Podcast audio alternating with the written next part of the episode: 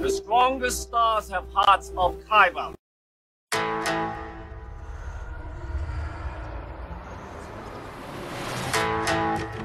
I'm one with the force. The force is with me.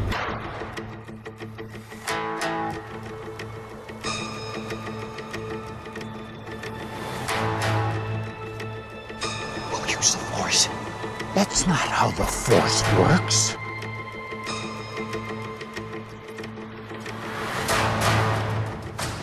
Well, let's start somewhere.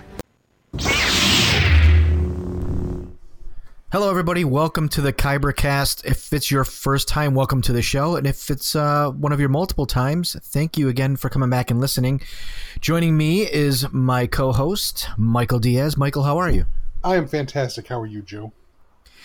I'm really good. I'm a little. This episode scares me a bit because there's not a lot going on, but this one's kind of a goofy odds and ends kind of episode. We we've talked about a little bit about what we might talk about this episode, but then we had some news come in today from NBC, or should we say the Peacock, which is going to be their streaming channel's name.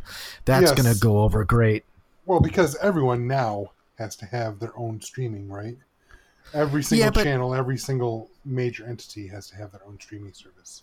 Sure, but I mean, who's going to be the first person to say, "I got to go home and watch the cock tonight"? Like, come on, that's like the naming is terrible.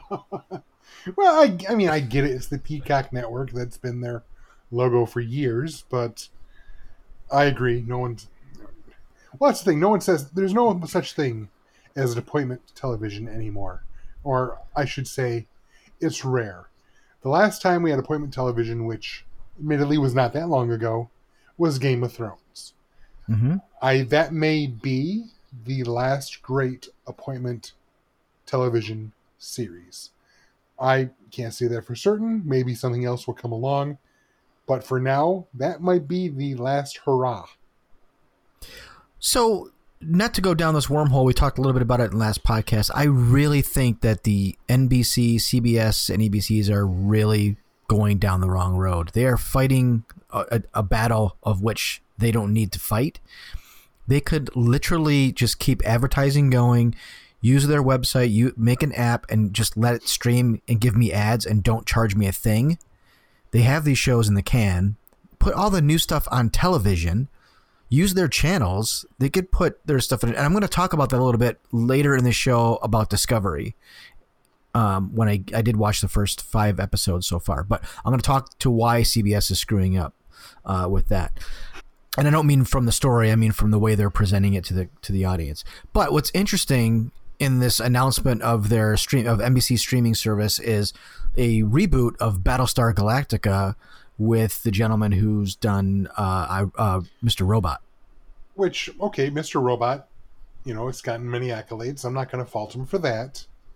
But this is now a second reboot of Battlestar Galactica. We're only, well, only, we are 10 years out from the last reboot of Battlestar Galactica, which honestly, for the most part, was perfect up until the end of the series. But do we really need a reboot this soon? It's still pretty fresh on everyone's minds, you know. Plus, I don't know, the last Battlestar Galactica. Well, I don't know. Do you want to talk about Battlestar? Did you watch it? I, I didn't, but I have a few things that maybe you can bring me through. But I did he- see that Sam Esmail, if that's how you say his name, he did tweet that it's not a reboot; it's a different story of that time. So you're not going to get uh, uh, uh, the same characters. You're not going to get a Starbuck. You're not going to get any of those characters. Whoa, whoa, whoa, whoa, whoa. See, I did not see that updated bit of news. I only saw this morning. So what you're telling me is new. I'm hearing it live as we talk about this podcast. Now, so now I have questions. Which, And that's all he tweeted. I'm going to look up his tweet right now. well, so Um, here's the deal. Did you watch the original Starbuck, or not Starbuck? Did you watch the original Star- Battlestar in the 1970s? I, I did. I did it. You know what? I was. What makes me um, laugh to myself is I, I liked it as a kid. Um, I, I also ripped on it because I just thought it was a ripoff of Star Wars. Well, you're not wrong. I'm not wrong. You're not but I did enjoy the show. But what gets me is I thought it was longer than one season. I really did. In my head, I thought it was longer than one season. Now It wasn't. It's it's not. It's exactly one season, and I'm going to agree with you that my memory of it, similar like we talked about last episode with my memory of the Dark Crystal, is better Right. than the actual movie. Going back and watching Battlestar Galactica as an adult, my memory was way better than what I it was when I was a kid because Star Wars way ahead of its time. Um, excellent visual effects, but those cost money, way more money than a studio like you know was it on ABC at the time? No, it must have been NBC or who knows, whatever channel it was on at the time, could not afford a budget of like a Star Wars movie on a on a weekly series. That just it's not going to happen. So when you Yeah. rewatch it, back then, no way. Right. Nowadays, you can do the special effects because there's so much more you can do with CGI because CGI looks very real now and has come down in cost. Doesn't mean it's cheap, it's just cheaper. Right. Now, Right. rewatching the original Battlestar Galactica, you see the same cutscenes in every single battle over and over and over. You're like, wait a second, this is this is boring. Because you see the It- same so, so I'm not gonna. I'm not. I'm just hold that thought because here's here's Sam Esmail's tweet. BSG fans, which Michael had to tell me what BSG standed for, stood for. I it was not in my lexicon. Anyways, BSG fans, this will not, in all caps, be a remake of the amazing series at Ron D. Moore launched because why mess with perfection? Instead, we'll explore a new story within the mythology while staying true to the spirit of Battlestar. So say we all. Oh my god. I, I, okay. On election night 2016, uh, I watched the meters go from 99% Hillary Clinton to uh, Donald Trump, and it just swung from one side to the other quickly. That is my attitude right now. I went from we don't need this. I was ready to argue and bitch and complain about they shouldn't reboot Battlestar Galactica because it's 75 to 85% perfect. And now I want this. Well, see, here I'm here to make you happy, Michael. I'm here to bring you that knowledge that I have no idea what I'm talking about. But I will watch the new, the, the old series now. But I, I, it seems to me they're trying to fight. This is not a Star Wars killer, and this is not a Disney Plus No. killer. But it could be going after a Star Trek.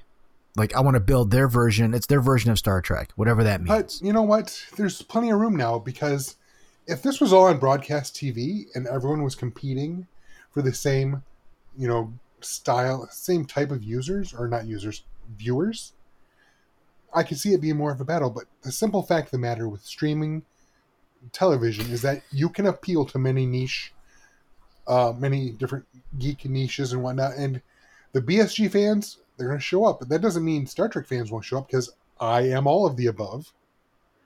But Michael, here's you're you're making my my argument for me. I can't spend fifty dollars a month on streaming, or more than that. Like, there's like how many streaming services people are willing to pay for? I hear what you're saying. Now, if they said, if NBC said, you know, hey, great, we're going to throw this on Hulu, okay, you know, they have, you know, I'm not actually there. I'm not sure if they're part of Hulu anymore or not, but I can't. Right? No, I don't think they are. No, But- Comcast still owns a portion, but they've ceded controlling interest to Disney. So, right to Disney. So that wouldn't work, right? So obviously it wouldn't work. It's it's uh, competing. But nevertheless, this is why I think CBS and NBC and ABC need to stop worrying about trying to get subscription money every every month when you own the catalog Well, of a lot of their things. You could play it, put it on their app, and just give me the advertising and don't charge me, and I guarantee you people will watch it. They'll watch it every week. I see where you're coming from, Joe. But one thing I got to throw in here is being a geek, as you are, as I am, we both know that there are not quite legal means of which to procure the series you want to watch. I'm not endorsing piracy in any way, shape, or form, but let's face it, those people that are tech savvy are usually the ones that are the sci-fi geeks. I'm not saying every sci-fi geek works in IT or in some kind of technological field, but there are a fair number of them. And they're going to know where to go to find the torrent, to find whatever they need to get the shows. So I No doubt. There- and you're you're actually again increasing my reasoning for them not to do that because I want the people that create these shows, that write, that direct, that film, that cater, that you know, gaffer tape, everything those people do to get what they need, and that's the money they de- they deserve to be paid. And stealing shows and stealing that stuff is not great. And if NBC and them were smart, you sometimes you got to bet against the wave to to do something different. And the wave is streaming, right? Like Apple's going to give it away for every flippin' Apple device you buy, and all these things are fighting for it. But there will be a a, a reckoning um, of people's money, and you know you're we're already paying for cable itself. We're paying for internet over the top, and then over the top of that, we're paying for streaming stuff. Now, most people probably, and I would bet, including streaming, would have damn near a hundred and eighty dollar about hundred and eighty dollars a month bill easy for for cable and everything else. I agree with you. I agree with you. I'm just saying. I'm not. I'm not saying you're wrong by any means. I, I like your idea, but we can. We obviously see where this is going. Uh, What I what I said a few episodes, one, two, whatever episodes ago, is still stands true. Is that all what these conglomerates are down to like three or four now, and they're all content engines, and they all want everyone to come to them to pay directly. And you know what? I wouldn't even be surprised if they've gone through and done a risk analysis and a cost analysis and realize, you know what? People are probably going to steal a fair number of our shows, but they've got the numbers, they've got the algorithm that shows them enough people are going to pay for it that it's worth it to keep it on our platform alone. You're right. Well, let's get back to Battlestar Galactica because that's you know people probably don't want to hear a lot of this political talk of networks and things. But so the first season or the 1978 series, I think it was 78, something like that. I liked the show as a, as a kid. I remember, you know, there's it was I, I I think I gravitated more towards Apollo as a character more than Starbuck. I don't remember a lot other than them trying to get home, and I don't even remember any particular storylines. So, and I haven't watched it since I was a kid. I never rewatched anything, so I have no idea. Um, but I remember it being a pretty good show, and and I didn't quite, you know, have you know I remember Lorne Lorne Greene and you know the guy from A Team Dirk Benedict. Oh Benedict yeah, oh yeah. at Starbuck. But Don't uh, forget Jane Seymour. I, I remember a little bit of the show and Jane Seymour, right? But uh, you know, I I think it could have been. It was it was fun for the time they tried to do it, and clearly it didn't work because it lasted one season, and I don't, I don't know why. Other, I, I would assumed it was it was watched, but it was probably expensive, Way and maybe too it wasn't watched. That's why, in some alternate reality, because I refuse to believe it exists, in some other dimension, they brought back a show called Galactica 1980 that was a reimagining of the series where they found Earth and cut the budgets significantly, and nobody should ever watch it. so, I didn't even I don't even remember that, but So, Joe, that. I'm going to give you a homework assignment. I know you're watching Discovery and you're going to take your time doing that. But when you have the time, and if you need them, I have the Blu rays. But I'm telling you right now, you need to watch the rebooted Battlestar Galactica. All right, well then you're gonna definitely have to let me use the uh, watch the Blu-rays. I'll do that. I for will sure. I will lend them to you, and here's why. The original Battlestar was it was what it was, and it was definitely kind of a attempt a cash grab or an attempt to jump onto the zeitgeist after Star Wars. Everyone wanted sci-fi after that. I mean, Battlestar Galactica didn't work. Okay, Glen A. Larson went off, and then he created. They took Buck Rogers and created a TV show off of that. Let's not go into that.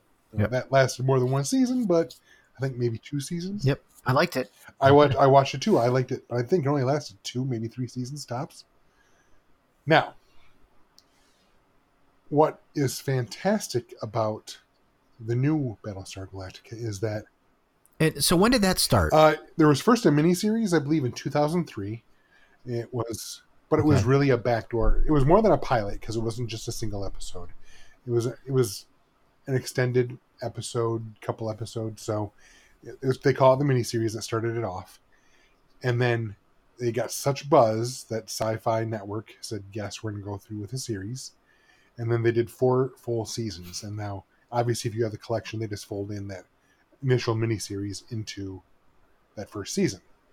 Okay, so I, do I need to watch the miniseries first, right? Is yeah, that on you, the Blu-ray? you need well? to watch it because it sets up the whole show. Is- Is that part of the Blu-rays? Yep, they folded that Okay. miniseries in. They just call it part of season one now. Okay. So, um, what what's so great about that reimagining is that you know things have transpired. You know, it was twenty five, almost thirty years later since the original Battlestar.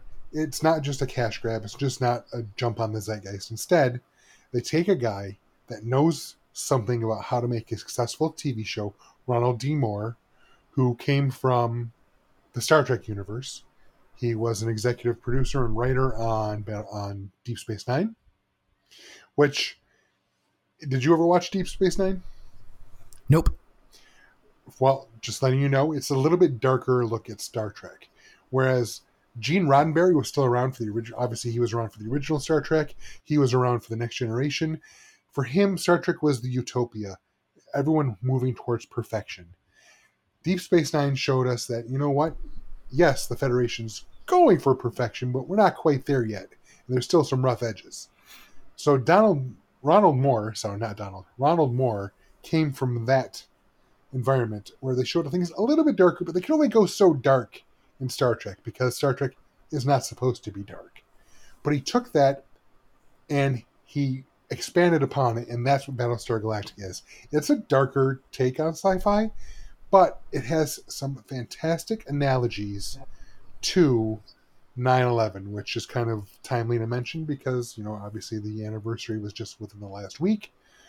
So, not that I want to relive 9 11 at all, but that show coming out so soon, within what, two years of 9 11, you can't not see the analogies.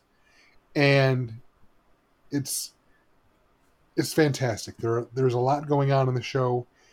Um, I don't want to ruin anything. I want you to kind of experience it now. I mean, you know it's darker. That's about all you know, and I don't want to say much more than that because I want you to fully experience the show and let me know what you think when we get to that point.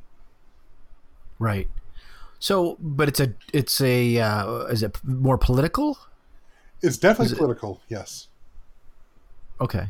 Is it dystopian or just like is it, are they coming from a, uh, a a time of destruction or is it just Yes. chaos? Is it is it like you know?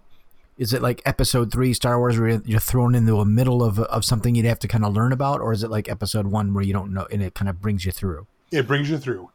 When everything starts out, I'm not ruining anything about everything starts It's out. okay. It shows you the 12 human colonies, and everything's kind of hunky dory, and then it's not. And Okay. it- well, it's interesting because it came out. uh, What I'm reading here is it came out, in, like you said, 2003, which is right in the middle of Attack of the Clones and and um, Revenge of the Sith. So, sci-fi was back technically at the time, or at least Star, you know, or or you know, space stories were back in in the public's eye at that time. Right, right. And I admit, I mean, they didn't bring it back on NBC proper. They, I mean, NBC is part of the whole Universal group now, part of the Comcast group, but Right. they they Universal put it off on their smaller sister network, Sci-Fi. So it didn't have a huge budget. Budget. Now that doesn't mean it looks cheap.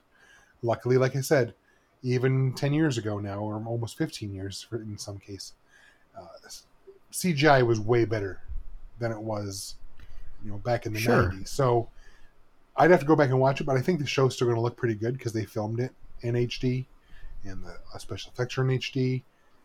It's a good looking show, and like I said, it's it's dark, and I don't want to. That's it. I'm going to go from there. It's it was at the time. One of the my fabs favorite things to watch on TV. Got it. Well, I'm I'm interested. I, I'm I'll be interested to see how much firepower they put behind it, what they do with the new writing. I I certainly love Mr. Robot, so I have a very I have a take that this guy could do something really interesting with with the series. Um, maybe bring some new people along, and um, but I don't. Again, I will argue I'm still not going to pay five or even if it's two dollars a month. NBC, I'm not going to pay you.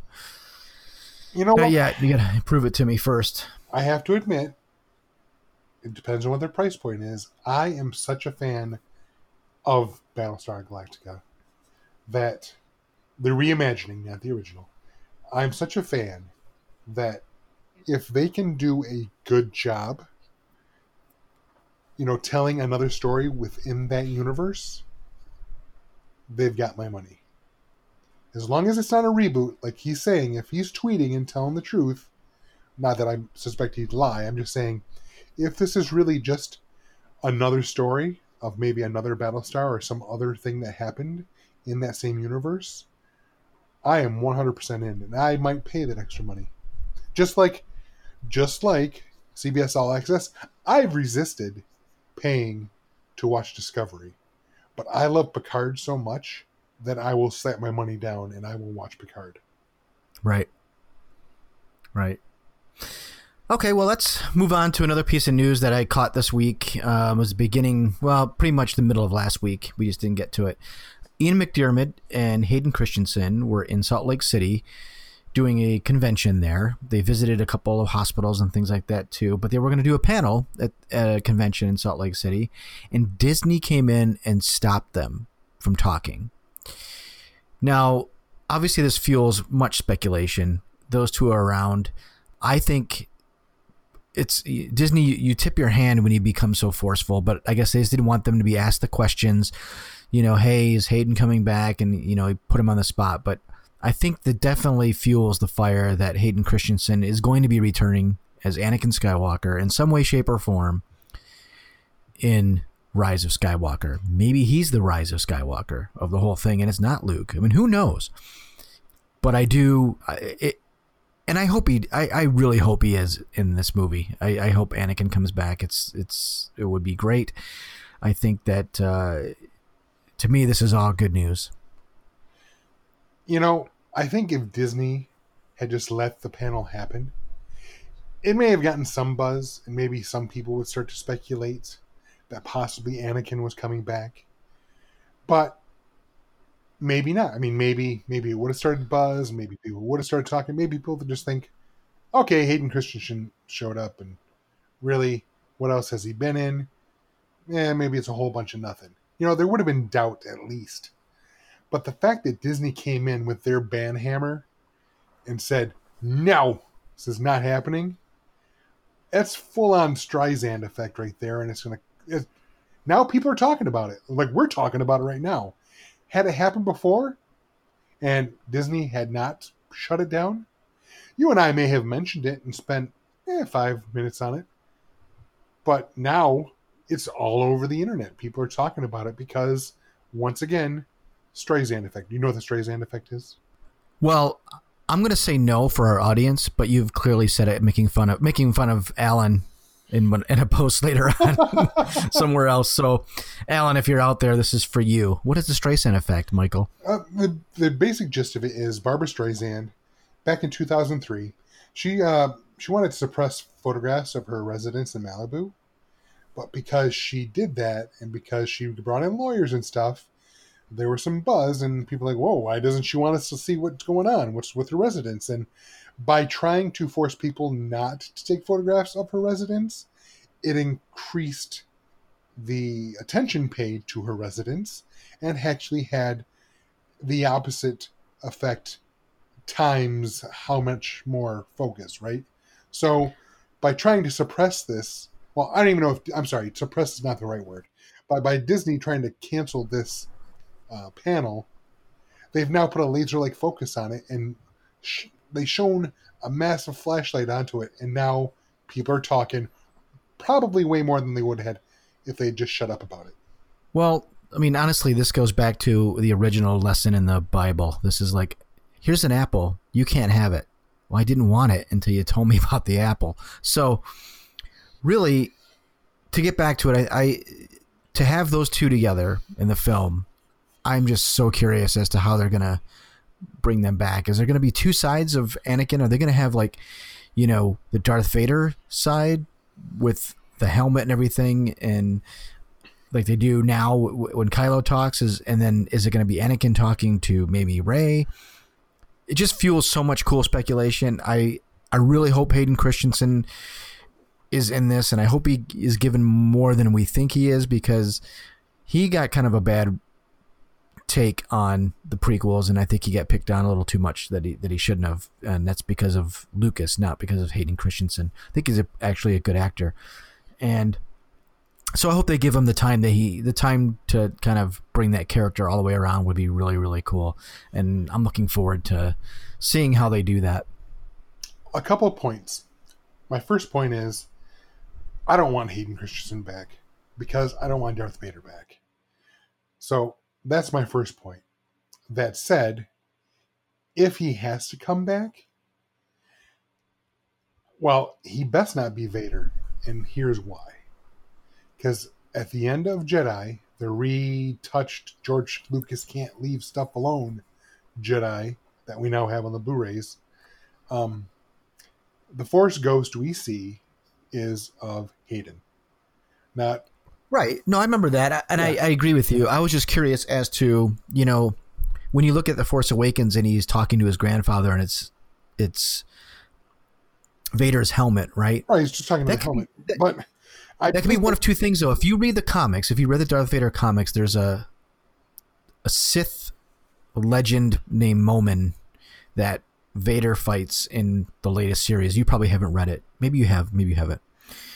Um, but this person, this this Jedi, kept his essence alive in a helmet of what he was wearing, and when people put this helmet on, he embodies the the person that wears it, and it kind of as Oh, a yeah, possession kind that, of yep, thing. Until it comes, that, yep. okay, okay. So I'm thinking if you look at Return of the Jedi uh-huh. at the end when he's raising Palpatine over his head, and you see a skeleton of his of his uh, the because of the lightning, Yep. and he throws you throws Emperor through this thing, and you see all this blue stuff come up, which is just like the poster, this blue flame stuff.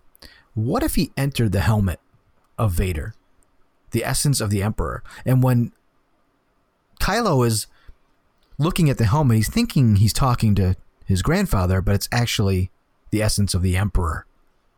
Okay. I Okay, let, let me say this first. I don't want the Emperor back either, but apparently he's coming back.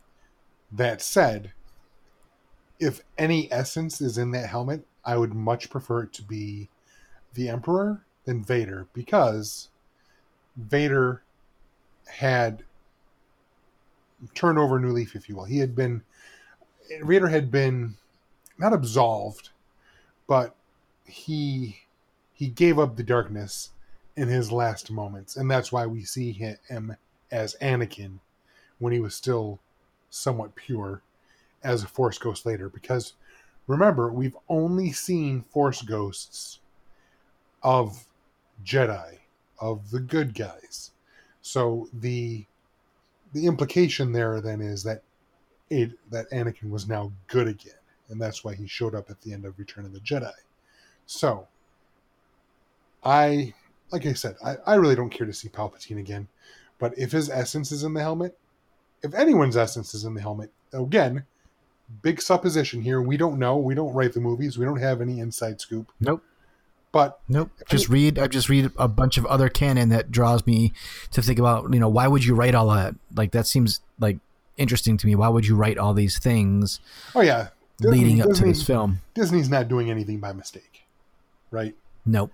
So that said, if there is an essence in that Vader helmet, that I guess I can deal with it being Palpatine because I I don't want to see Anakin in anything other than a redeemed form at this point because otherwise it undoes everything Luke did in Jedi.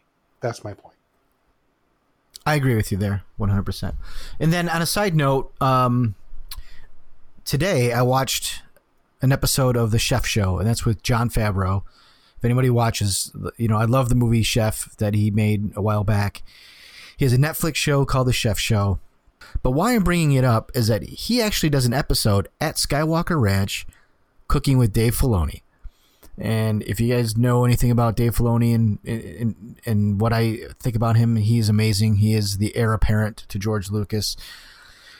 And I think everybody should watch this episode because basically you have two guys that are not much different than Michael and I talking about Star Wars in a fun way, like as they grew up, stories that they liked, you know, and Filoni just drops Star Wars knowledge on them, and they talk about the role that Favreau played in Clone Wars because they both met at at Skywalker Ranch. Uh, Favreau was, I believe, editing Iron Man, sound editing Iron Man, and Filoni was working on Clone Wars, and they were up there all the time. But uh, go ahead and watch that episode; it's really, really cool. They what's interesting to me is I didn't know they had such a big farm at Skywalker Ranch. They have cattle, so everything that they cooked in the show came from right outside the window. So it's a really cool episode. But they talk Star Wars all the way through and and some interesting things, and it's just a, a really fun episode. So, um, if, if you have Netflix, watch the show. Uh, you've definitely piqued my interest there because, I mean, I like geeks talking. I mean, hello, uh, here we Right. are on the podcast, and surprise, I also listen to geek podcasts, doing exactly what we're doing here. So, watching a couple geeks sit down and may have a meal together while talking about things that are geeky and Star Wars related. That sounds interesting. That's my bag. I'm into it. Plus, Dave Filoni, when you hear him talk, he talks like this, and he's really cool. He's an interesting guy, and um, I just think the world of that guy. He's so creative. He understands the lore. He, he he can argue, not argue. He can pull the knowledge right from the the brain of Lucas and why something was created. And what's interesting is if you've ever get a chance to watch some of his interviews on YouTube or in other, look up old podcasts. Look up. Um, my favorite Star Wars podcast is Rebel Force Radio. Look them up. They they interviewed him a few times, and um, what's interesting about Dave is that he, even he comes around to like he didn't get what Lucas was doing. Like when he brought Maul back, like Lucas is the one that brought Maul back in the Clone Wars. It wasn't anybody else asking. He's no, no, you're to bring him back, and this is how we're to do it, and why we're to do it. And he had the plan. He had the plan all along, which was interesting to me. And you don't see the big picture until it's all said and done. And after he's finished the show, he's like, "Oh, that's what Lucas was doing." Like Lucas kind of knew what he wanted to do with Clone Wars. So I just think it's it's an interesting person and it's a, it's a good episode. So Well, good. I will definitely check it out. But now, speaking about TV shows we're watching, um, you started watching Star Trek Discovery. You are not exactly a Star Trek virgin, virgin but you're not. No. You're not a Trekkie. no, I'm not a Trekkie. So you're what five episodes into season one of Discovery? I'm five episodes in, so I, I as I said my last in our last episode, I promised I made a promise I would watch these, and I got to say, so far I'm really enjoying it. I I have a friend of ours, a mutual friend of ours, who kind of makes fun of the spore drive thing. Um, that's happening, and it's a, for those that haven't seen Discovery. Basically, it's a technology they figure out how to warp into different areas using organic material and spores and things like that. Um, anyways, that's really not the crux of the story. It helps talk a little bit, at least for now. I mean, I'm sure things happen later. Um, It's a. It's, I'm- it's I'm liking the show. yeah, it is. I'm liking the show. I think that the person that's playing Michael from Walking Dead, she's great. Oh yeah. She's really she's really good in this show. Um, I'm going to say I'm going to get into some production things first. I think the color of the show, the way the cinematography is is better than any Star Trek that I've seen television show wise. I think it's got some good art direction in there. I I'm starting to like some of the characters. I don't particularly like the number two guy. That's the after the first episode or whatever. The I don't know what Saru? racers. Sure. So Uh, the, the guy played by Doug Jones, the tall alien-looking dude. Yeah, I, I. I just I just feel like everybody's trying to be C three PO in a different way, and it's just the same thing. Um, in a you know what I mean? Uh, I'm gonna. All I'm gonna say is keep watching. I think you'll come around to him. Keep watching. Okay. Well, I, I think the show's good. Um, I'm surprised more than I thought I would be. Five shows in, I do. You know, there's some things in there that are a little forced. Okay, we've got a gay couple, which is cool. Uh, we've got um, racial things going on with the the Vulcan and and um, human type culture that is kind of the crux of the beginning of this show. I mean, because Michael Burnham, which is Sonequa Martin Green from uh, Walking Dead, she is a human raised by Vulcans or went through the the Vulcan school and traditions and culture, and uh, by Sarek, who is. I, I don't know if I should give anything away. Should I? I, I don't, maybe okay, here's the thing. it. So According according to spoiler rules, you're not spoiling anything because the show first premiered in 2017 and ended well over a year ago. So by spoiler law, you can talk about anything in in season one. That's totally legit. So you can say it. And yes, Sarek is her father, and anyone that watches Star Trek knows that Sarek is Spock's father. which I which was funny because when he said his name and I thought, well, I thought I know that name from somewhere. So I, again, like you said, I'm not a Star Trek noob, but I remember I didn't remember Spock's father's name, but I remember that name. So, but then I knew like a little bit when they started getting into the series about like your whole thing with human and then the human woman that is I think episode three. No, it might have been episode four where she mind melds and kind of goes back with him when he's trapped and gonna die, and that's where you kind of learn a lot of it. Um, but basically, he's the father of Spock, and I like how they bring that in here and how he had to choose and make that. I think that's some really good writing, like some backstory that actually has drawn me into the series because okay, now it puts me at a really good place in time. Uh, when you know be, before Enterprise, they mentioned Enterprise in there too somewhere. They mentioned the ship uh, in episode three Yep. but they um I, I liked how they brought a little bit of the beginning and- but if it wasn't for her the michael burnham character that show would fail and she's doing a great job Oh, Sonequa is fantastic as that as Michael Burnham, and you're right. She carries a lot of the show on her shoulders. Um, now, some, especially this first season, she's doing a lot of the heavy lifting. But as I found the show progresses, some of that weight is a little bit more distributed. I mean, don't get me wrong; she is the focus of the show, which she's the star, so she's going to carry most of the weight. But one of the things I liked about this show is that Mhm. there are times where there's focus on other cast members, other characters, and it feels more Star Trekky that way because sometimes you want to see what else is going on and all as as they used to call it in the lower decks, right? So right and I, I did want to um, make note of something you said that yeah, I mean it is a bit progressive. You we see a gay couple, which like oh my god, there's there's two men and they're in love and they're married, or or whatever. It's, I mean, whatever it is right well, exactly whatever. But here's the thing: Star Trek has a history of being progressive. right right I mean, on the original bridge, you've got Sulu, you've got Chekov, you've got um, Uhura, um, Uhura, you know, running communications.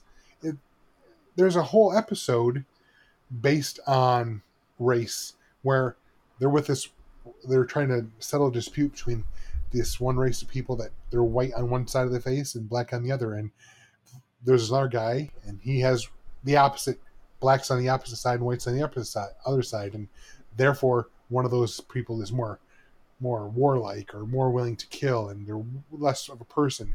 But to everyone else, they look the same. So that's from the original series. And then, of course, you had the, you know, the quote unquote interracial kiss between Uhura and and Captain Kirk. So that was the late '60s, and that's about as cutting edge, as progressive, as out there as you could get back then. Okay, I mean, you're like a few years removed from the Civil Rights Act at that. yeah no and i wasn't saying I'm saying that again they're carrying on the tradition but i think the show's i think the show is one of the better looking star trek shows Oh yeah, What do you, I mean? What do you think about that? I mean, the technology is better now. It's kind of going back to what we talked about with Battlestar Galactica, but I mean, yeah, there's some CGI, but it's it's done really well. Like the show looks really good. it looks really good and that is one of the things that kind of drew me into the show is because i mean next generation came out in 1987 still didn't have a lot of cgi you had a lot of sets a lot of cheaply built sets some Yep. not so cheap but you know, if you buy the Blu-rays, they've obviously gone through and redone the special effects, and it looks so much better now. It's still 1987. This show, even though I'm gonna get all Trekkie on you, even though it's in the quote unquote Prime universe and not the Kelvin verse, which I don't know if you know what that I, means. I have no idea what you're talking about right now. Okay. This show is seems much more visually and thematically a sequel to the J.J. Abrams rebooted Star Trek. I was gonna say there's there's a lot of you're, you're correct. I think there's a lot of visual cues. There's lens flares. There's kind of lighting is very similar to what JJ. I think you're 100 percent right there. There's there's there's much similar, at least in cinematography and art direction. Yes. Now, just to explain, I'm sure many geeks out there know this already, but what I mean by the Prime Universe, the Prime Universe is this takes place in the same universe as the original series, as the Next Generation, as Deep Space Nine, as um, Star Trek Voyager, and then coming Star Trek Picard. That's what's called the Prime Universe. The Kelvin verse is the J.J. Abrams universe. That Oh, okay. when Spock went back in time, and also the Romulans went back in time, and the Romulans attacked the USS Kelvin, Right. where Kirk's father was uh, Father, right was on Thor. that ship. Exactly, he died. I'm not spoiling anything. This movie came out ten years ago. Right. He died, and the destruction of the Kelvin. That's why they call it the Kelvin universe because it's Gotcha. not a reboot. When that time travel happened, it caused a split in the time stream. So now both things are still real. So that's why I call it. So Right. just explaining. I do want to. I, I, I do want to get into. I like Jason Isaac's character as you know Captain Lorca. Um, he's really interesting character. You know he's you know he's messed up, and you know he's but he does good things. And I like the way they play him. Like you know, typically he always plays a bad guy. I mean, so you already think he's going to be bad into the show, and maybe he does get bad later. But at least in episode five, I know he's not perfect, but he's he's not quite 100% evil or anything. He's just uh, somebody who has problems. And again, I want to say this kind of touches back into the the Abrams movies because you know they he says they brought him in to be a, a war captain in a time of war, and that's why he's not your typical um, Picard or Kirk, who is we got to uphold the Prime Directive at all costs. We always have to do good, and he's more like it's war. It's going to get dirty, and that's why you brought me here, right? Right. So I appreciate that. I appreciate that darker aspect to him, and that's why I kind of like the show too. Because even though the Federation has been around for a while at this point, it's still fairly young. I mean, I think we're talking within a, a hundred years of its formation, give or take. So, which seems like a long time, but when you think about it, you know, the U.S. in 1876 was not the country that it is today, a hundred and almost 50 years later. So think of the Federation like that. They still weren't the they were they were striving for a utopian society, but they still weren't there yet. And you can see that more in Discovery. They're not where they're going to be 85 years in the future when next generation when pretty much by next generation it's been a long period of time without war and truly they're about just exploring again obviously conflicts come later when you come in with Deep Space Nine and whatnot. But what I'm saying is, it's a much darker period within the Federation to begin with, so the stories are going to be darker. And I think there's a good one so far. I mean, it's keeping my interest. It's the characters. I'm starting to gravitate towards a few. Uh, Which ones? I, I, I like the well. I you know what's funny is I like the idea of bringing Klingons back as the the bad guy because that brings people like me and like well of course they're bad you know otherwise not getting into next generation stuff I understand that but I'm just saying as a basics you know the basic Star Trek Klingons bad they're they're the you know so it's nice to have that um it's a shorthand. yeah, shorthand, a pure enemy, right? There's an enemy. Right. That makes so you, it's easy to get back to and sets the stage for you know what happens. You know during the Kirk years. I would be interested to find out. Like, do I do we since Spock is going to be? I haven't encountered him yet, but I know he's going to be like Goth Spock or whatever. um, because they showed him in the previews. Like, I, it's not like new. Like, I know what he's kind of going to look like. Um, so I'm not sure how old he is in this. Is he, if he's like, let's say he's 19 for all intents purposes. I'm not sure how Vulcans. By the time he gets to Star Trek, is he 30? Like I don't know where is he 30? Is he 40? Like what is he in? Okay, I'm not that far? how- much. it? I'm not that much of a Trekkie that I know his age. No, I'm not. I'm just guessing. I'm no, asking. No, no, no, no, yeah. and, I- and that's fine. But we do know. So this time period, this show takes place about ten years before Ten the original Okay. series, Okay, that's what I was looking and for. he is already the science officer on the Enterprise at this point. Oh, okay. Well, thanks for spoiling that for me. I didn't see that yet. you jackass. You know what's funny too, though, is um, what did bring me out was the use of the F word. It just didn't feel Star Trek to me I agree, and I think they did it just because they they could, because CBS never could before. right? And I don't know, I I didn't love it either. I mean, it was a bit shocking to hear it in Star Trek, and I'm no prude, n- nor are you. No, no, no, no. I cuss all the time. I, I have to stop myself for this show, even though we, I, you know, we're marked as mature for, for things. But I don't. I mean, I don't want to just Right. cuss to cuss. I do exactly. That all I time, try to catch myself, but I know I let a couple little f bombs slip by on this podcast. That said, I- I'm no prude, and I know they swore back in Star Trek Four, The Voyage Home, but again, it was done for comedic effect, and it was funny when you had you know Spock saying stuff like, "Well, double dumbass on you." but- right. It was funny because he was swearing so badly. It was hilarious. So, but this this was just swearing. I mean, the way they used it, it kind of worked when, you know, uh, you had the cadet there say, "Oh, that's so fucking cool," and then Right. sorry, and then the, you know, engineer Stamets is like, "Well, no, it is it is fucking cool." I get that. Okay, I, I've done stuff like that in a work environment where it slips out, and someone's like, "No, that is fucking cool." That said, I don't know. It just, just like you, it kind of took me out of it. Yeah, I thought it was a bad decision. I, I get what they did it, but it's like there's no reason for it in that show, and um, I think it's gonna be good. I, I- I'll probably once I edit this podcast, actually, I'll actually probably watch try to watch a couple episodes tonight because I want to get through it because there's like 15 in season one. That's a lot.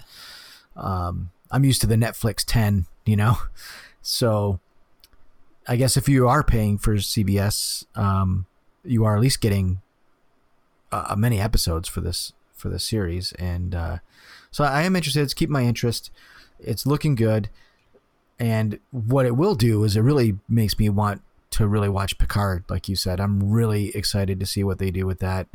Uh, again, as you've heard in other episodes of the Kybercast, you know, it's really about the actor for me, and um, so I'm looking forward to Picard. I agree with you. Uh, they've done, in my opinion, such a good job on Voyager, and I'm the guy that, or not Voyager. I screwed it up again. He's done that twice. Yes, Discovery. They've done such a good job on Discovery that I wanted to hate the show. I really didn't want to like it at all, and now here I am, and I love it.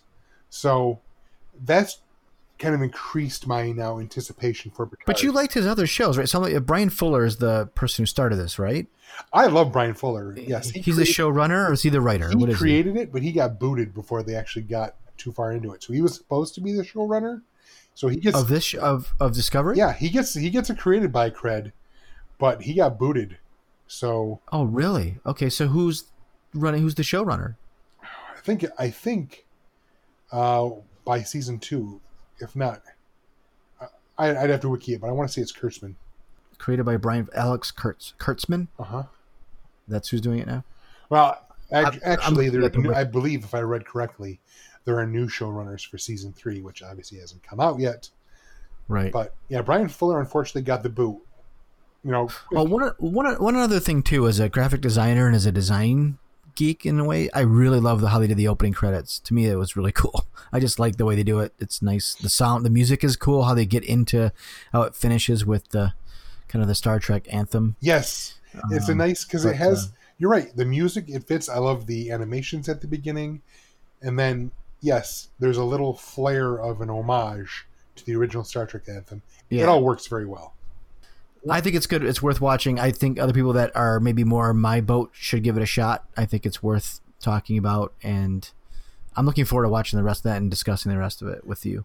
So am I, and I'm looking. If I'm looking here at our episode notes, Joe, we have gone so long, we didn't even cover the thing we were going to cover this episode. I know. That's what I thought was going to happen at the beginning. When we talked about it, I thought that's what was going to happen. So we'll save what we did. We won't even talk about what we wrote down because we'll we'll save that for when things are really dire. Uh, but they keep throwing news at us, and we had a really good week. You know, we had the Battlestar Galactica, you know, news that came out today, which is fortuitous for us, and some Star Wars and Star Trek news. So it's it's been a full episode, and I, I sometimes I can't believe we can we can fill the time, but we, we somehow find the time. With that being said, I'm gonna plug us again at the GR Comic Con, November eighth through tenth. Um, Michael, I've ordered the backdrop stuff, so we're getting closer to being ready. Got to get some T-shirts next Just- uh, for the Just show. Just a point so- of order there for anyone that might stop by. I just want to reiterate, Joe. I don't want to speak for you, but I, I will. I think we're both going to be there Saturday. Friday, we're just gonna. This is about setup, but we're not going to be there fully all day. For, or are we? What's the? What's the, I will be. Okay. Yeah. Never Yeah. mind, listeners. Joe is going to be there Friday night. I will do my best to get there before they close on Friday, so that way I can at least stop in, see where everything is. If anyone stops by to say hi, I'll definitely say hi to you. But I probably won't be there till about five thirty ish or so, and I think the con goes till seven on Friday. Seven. Yep. But Saturday, double geek and effect. We're both going to be there. I think all day, are we not? I'll be there all day Saturday and Sunday as well. Saturday there's some late stuff going on as well, so I'm going to kind of really push that and just kind of help us see what happens. I plan on being there all full time Saturday and Sunday as well. So if anyone plans on coming out to see us, best times to find us are obviously Saturday and Sunday. Friday, both of us will only be there for an hour, but Joe will be there all the whole day. And we'll have more news as we go. We're hopefully going to try and line up some interviews if possible. Yep. I won't say who, what, where, or when. We're just we're trying to get some things in order that happened maybe before uh, Comic Con, maybe there. We'll see. We'll have equipment there. Maybe we'll talk a little bit and just interview people coming by and having fun. Um, we'll figure something out. This is this, this is kind of a first take for us as uh, as a podcast. Um, so yeah, check us out at GR Comic Con November eighth through tenth. Uh, subscribe to us on Apple Podcasts, Google, Spotify, Pocket Cast, or anywhere. You know, one thing we don't ask for money. We don't have advertisers. We don't. We're not trying to do this to get rich because hell, we're not even close to good enough to even get paid. But if you enjoy the show, just if you want to help, share it. Share it anywhere you listen to it on any kind of social media. Michael, where can they share our stuff? Well, you can find us if you do a quick search on Facebook. Look for Kybercast. We have a page where we update with new episodes, with interesting stories that we want to throw up. Um, and of course, if you leave us a review on Facebook, that helps get the word out there as well. So if you like what you're hearing, please leave us a review on Facebook. But most importantly, if you want to leave us a review, there's a pretty good chance you're listening to this show on Apple Podcasts. And I say that because we already know Apple Podcasts probably filters through 50% of almost all podcast traffic. I think I saw something like that. Pretty close to it, mm-hmm. right? Yep. So, if you're listening on Apple Podcasts, there's a spot to review there as well. If you leave a review, give a rating. I don't care if you give us one star, two star. Hopefully, you gave us a five star rating. But if not, I don't care. Just review us because it gets it gets it out there. We get more listeners, and then we grow. And once again, we don't have any advertisers. We're doing this strictly because we're geeks and we love it. So, Facebook, if you can, find us there. Leave a review. Apple Podcasts, leave us a review. If you don't want to find us there, you can find us on Twitter. We're at Kybercast. So Twitter at Kybercast. We post shows there. We post links there. Comment, tweet, retweet. We don't care. Interact with us. Last but not least, you can find us on Instagram. Comment there as well. We also put links for our episodes. Uh, we throw up little pictures. We sometimes, I don't know. Joe's kind of more in charge of that that spot. He throws up the pictures and he makes them look nice. I just ramble until I can't breathe anymore. but there are many places to find us. We also have an email address. We're kybercast at gmail.com. So if you want to leave us a Facebook comment, if you want to tweet at us, if you want to leave a comment on Instagram, if you want to email us, if you want to leave a review on Apple Podcasts or on Spotify or on Podbean or Stitcher, any place you can leave a comment, suggestion, let us know. We would love to hear your input and we will respond because that's what we do. We're geeks. Cool. Thanks, Michael. Thank you all for listening again, and hopefully we catch you in the next episode. Michael, have a great night. You do the same, Joe. What a piece of junk.